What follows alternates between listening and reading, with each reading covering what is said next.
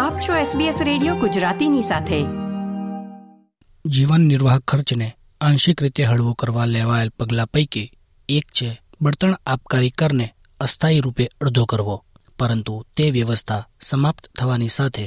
Australian વાહન ચાલકોએ ઊંચા ભાવ માટે તૈયાર રહેવું પડશે વધુ વિગતો અહેવાલમાં છેલ્લા પાંચ મહિનાથી ઓસ્ટ્રેલિયામાં ઈંધણના ઊંચા ભાવોમાં આપકારી ટેક્સમાં ઘટાડો થવાને કારણે થોડો ઘટાડો નોંધાયો છે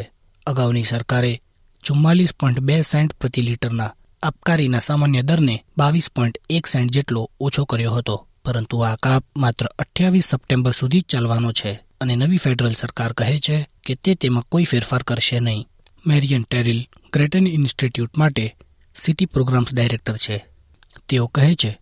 કે ભલે સરેરાશ વ્યક્તિના ધ્યાનમાં ના હોય પણ તેલના ભાવ જે પેટ્રોલની કિંમત માટે મુખ્ય નિર્ણાયક છે તે હંમેશા અસ્થિર રહ્યા છે It's very difficult to predict. One of the things about um, the price of oil uh, is that it's very volatile. So we're noticing it a lot at the moment, um, but it's always quite a volatile thing. Federal સરકાર કહે છે કે ટેક્સને અડધો કરવાથી અત્યાર સુધીમાં ત્રણ અબજ ડોલરનો બોજ વધ્યો છે અને તે બજેટ હવે ટકાવી શકે એમ નથી જ્યાં સુધી ટેક્સની વાત છે ત્યાં સુધી મેરિયન ટેરેલ કહે છે કે આપકારી અર્થપૂર્ણ છે Because we don't have an economy wide carbon tax having more expensive making it a little more expensive to burn uh, fossil fuels operates a bit like as if it was a carbon tax in that it does discourage driving a little bit Um, so that is one reason why fuel excise is probably quite a good tax to have. And the other is even though we may grumble and complain about it, Um, people are not actually that responsive to the change in price. They don't change how much fuel they use all that much, um,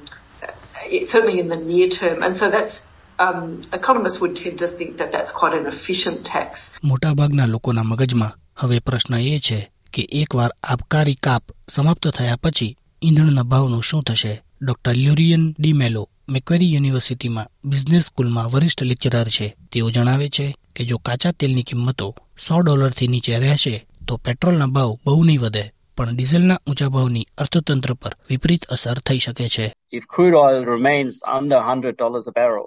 I think, you know, petrol prices are going to remain low.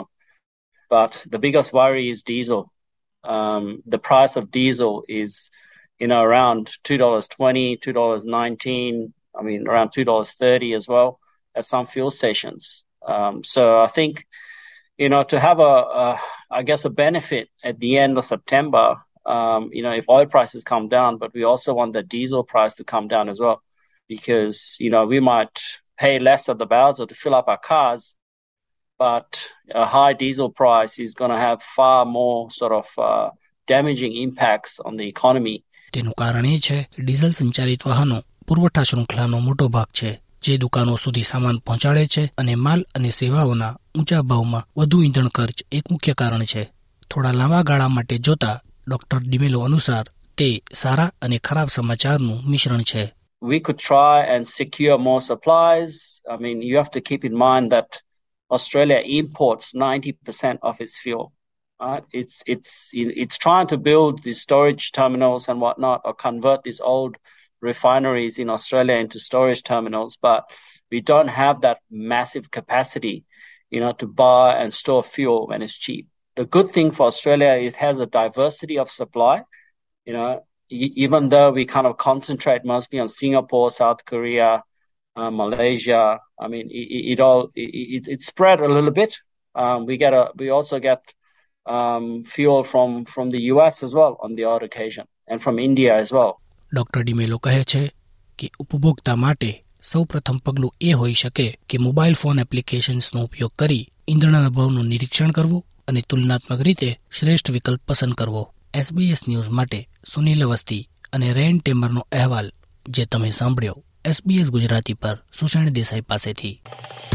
Like share comment કરો SBS ગુજરાતીને Facebook પર follow કરો